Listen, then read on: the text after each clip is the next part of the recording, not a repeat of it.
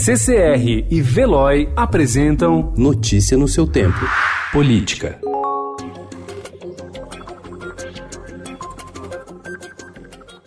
O vice-presidente do Supremo Tribunal Federal, Luiz Fux, suspendeu por tempo indeterminado a implantação do juiz de garantias, figura prevista na lei anticrime. Em uma canetada, o ministro derrubou a determinação do presidente do STF, Dias Toffoli, que havia prorrogado por seis meses a adoção da medida e até fixado uma regra de transição. Ao apontar vícios de inconstitucionalidade na lei, a decisão de Fux contrariou a vontade do Congresso e impôs uma derrota ao presidente Jair Bolsonaro e se colocou contra a posição da maioria do STF favorável à proposta.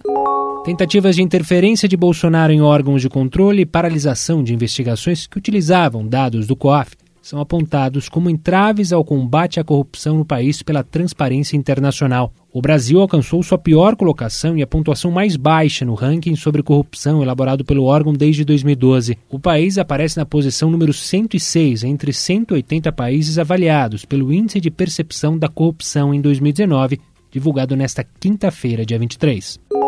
Após perder apoio ao longo do primeiro ano de governo, o presidente Jair Bolsonaro recuperou parte da avaliação positiva entre a população que possuía no começo da gestão.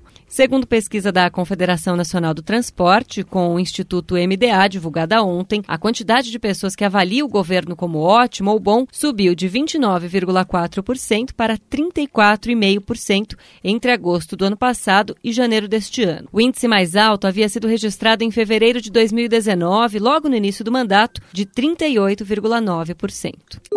Conhecer bem os problemas da cidade e ter visão de futuro são as principais características esperadas pelos paulistanos para o próximo prefeito de São Paulo. Ser novo na política ou seguir uma religião não são prioridades para os eleitores, segundo pesquisa Ibope encomendada pela organização não governamental Rede Nossa São Paulo. O levantamento ouviu 800 paulistanos no mês passado. Notícia no seu tempo. Oferecimento CCR e Veloy.